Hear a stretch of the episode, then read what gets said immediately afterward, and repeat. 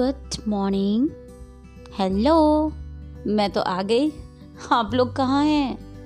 कहाँ हैं? मतलब वेयर अच्छा आप लोग यहाँ हैं? मतलब हेयर ओके तो वहाँ जाओ। मतलब देयर अब आप लोग भी सोच रहे हो कि आज टीचर मैम को क्या हो गया है? कहाँ, यहाँ, वहाँ?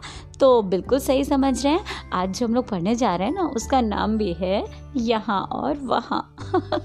चैप्टर है आपका लेसन फोर और उसका टाइटल है शीर्षक है हेयर एंड देयर तो बच्चों, आज हम सीखेंगे क्या यहाँ होता है और क्या वहाँ होता है।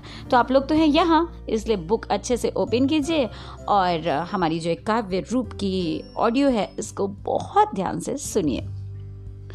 चित्र देखेंगे एज यूजल जैसे मैं आपको बताती हूँ firstly you have to pay attention on picture तो जो डायग्रामेटिक रिप्रेजेंटेशन है वो हम देखते हैं कि एक खिड़की बनी हुई है दो बच्चियाँ एक दूसरे का हाथ थामे हुए हैं और एक बच्ची है जिससे उसकी ममा या बड़ी दीदी या जो भी है वो बात कर रही हैं ठीक है? तो पढ़ते हैं। Nita is very careless keeps nothing at place her mother is worried Nita is always hurried One day, Mala comes to her. Mala wants book from her. Nita searches it everywhere, but she finds it nowhere.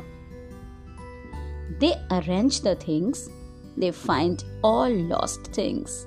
They keep things properly, they find easy and early.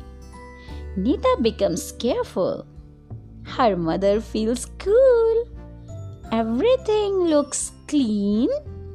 Nita follows discipline. Nita के लिए आप लोग, मैं चाहती हूँ कि एक बार clap कर दीजिए। जोरदार तालियाँ बजाइए, जैसे हम लोग क्लास में बजाते हैं ओके मैं भी क्लैप कर रही हूँ।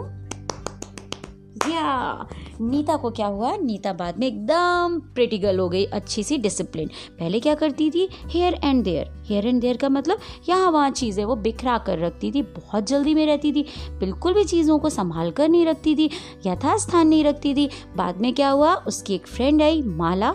जब उसके पास आई, उसको एक किताब ढूंढनी थी। तो उसने नीता की हेल्प की और रूम को अरेंज करा दिया। जब उसकी सारी चीज़ें यथावत हो गई, अपनी जगह पे फिट हो गई तो फिर उसे क्या हुआ? बहुत सारी खोई हुई चीज़ें मिल गई।